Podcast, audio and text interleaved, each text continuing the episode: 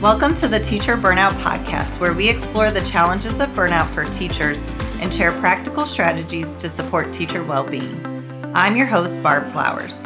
If you're a teacher looking for ways to prevent burnout or an educational leader searching for strategies to support your team, this podcast is for you.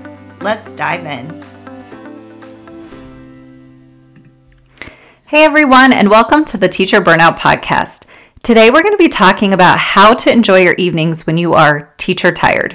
We all know if we've been in teaching that feeling of being teacher tired, when you just want to go home and sleep on the couch. And it's a unique feeling to the field of teaching because you only understand it if you've taught before. It comes from the demands of the job. So I want to take a minute to talk about what some of those demands are that cause teachers to be so tired. First, it's the physical demands of the job. Teaching involves prolonged periods of standing, walking, talking, and engaging with students. So as a teacher, you're always on when you're when you have students in the room. And just even talking for prolonged periods of time can be really exhausting.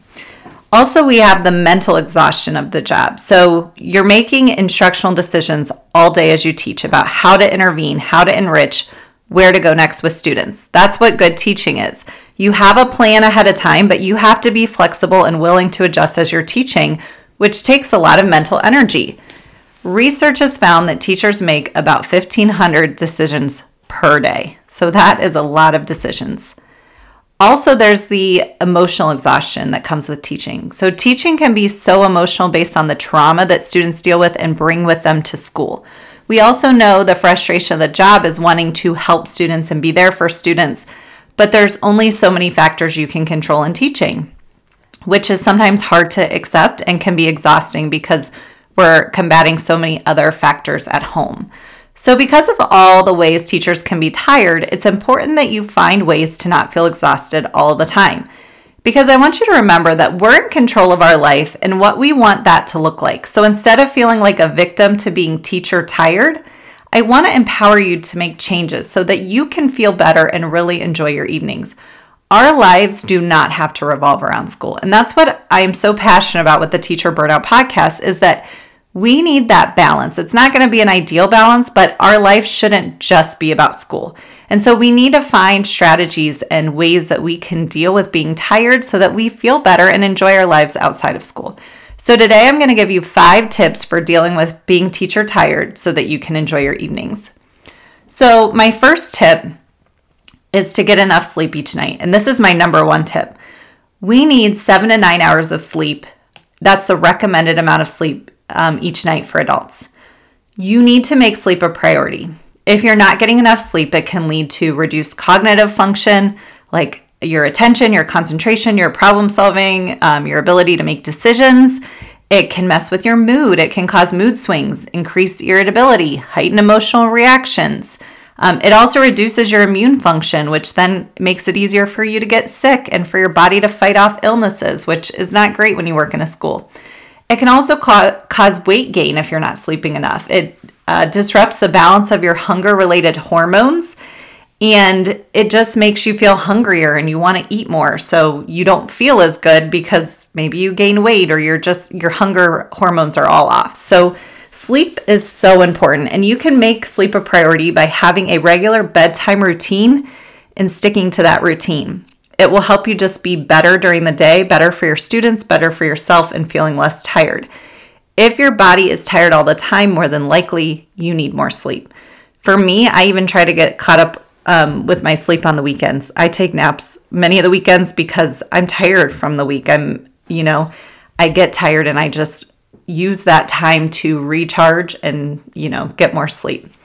Um, also, I'll put it in the show notes, but I have a podcast episode about sleep where I go into more detail about the importance of sleep and having a sleep routine. So I'll share that in the show notes. My second tip is to manage your stress. So, being stressed and burnout makes you mentally and physically exhausted. And we know that burnout comes from prolonged periods of stress. And burnout is just when you're burnt out, you are very tired. So, make sure you're managing your stress so you don't get to a place of burnout. Um, do activities that help you mentally, such as journaling, meditation, having gratitude practices, going for a walk, taking deep breaths. There's so many apps that can help you with this for meditation. We now do meditation at school with the kids. We'll do a 1-minute meditation on the announcements.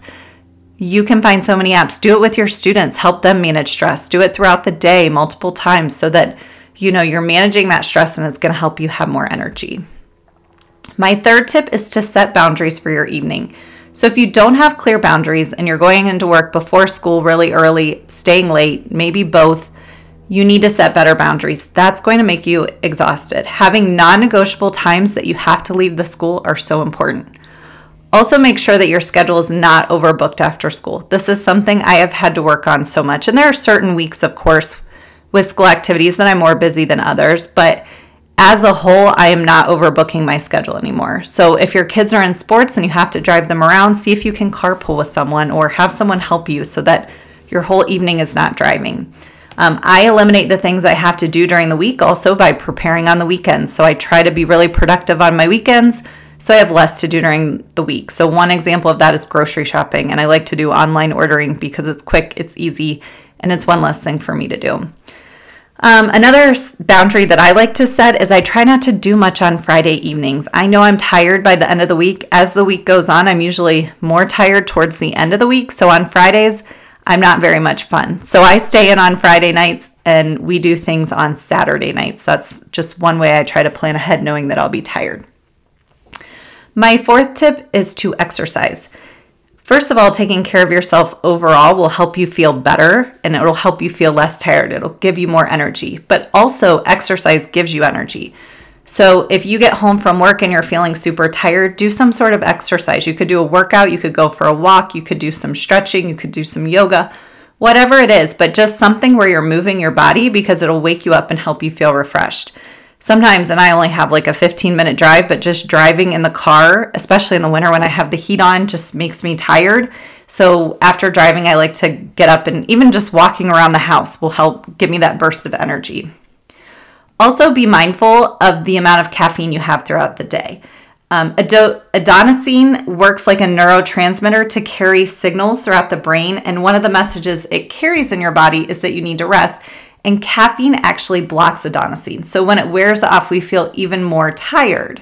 And also, your body, if you drink a lot of caffeine, you know it gets used to it. So you don't even feel the effects of caffeine anymore, and you don't even know how much is in your body because you're just so used to it. Caffeine stays in your body for up to 12 hours. So if you have caffeine at lunchtime, it could still affect your sleep at bedtime. So then not only are you probably not tired, but you're going to go to bed later and not get enough sleep, and then you're going to want more caffeine throughout the day. So it becomes this cycle that's not healthy for um, having energy and feeling good. So I want to review the five tips I shared for dealing with being teacher tired is to number one, get enough sleep each night. Number two, manage your stress. Number three, set boundaries. Number four, exercise. And number five, be mindful of the amount of caffeine you're drinking. Because again, I just want to remind you that you get to decide what you want your evenings to look like. You can decide to be tired from teaching and not do anything about it, or you can utilize some new strategies and feel better. I want you to think about how you can start applying these tips into your life. Think about it. What are you doing now in your life that's draining your energy? Whether it's during the school day or after school, what is it that's draining your energy? And what can you do to change? How can you make a change? So, I hope you found this episode helpful and you found some tips that you can take away and utilize in your day to day life. If you're interested in one on one coaching or more tips throughout the week, you can find me on Instagram at Barb Flowers Coaching. I also do um, free teacher burnout strategy plans. So if you're interested in that, and I do have a one month coaching package going on right now that I'm offering. It's a great way to get started with coaching. In my coaching practice, what I focus on is helping you reframe the thought your thoughts using the T cycle. So we talk about how your thoughts create your emotions and create your actions. So if you want to get better at this, I'd love to help you. So I would love for you to reach out to me on Instagram. So thanks again for joining me and stay tuned for next week's episode.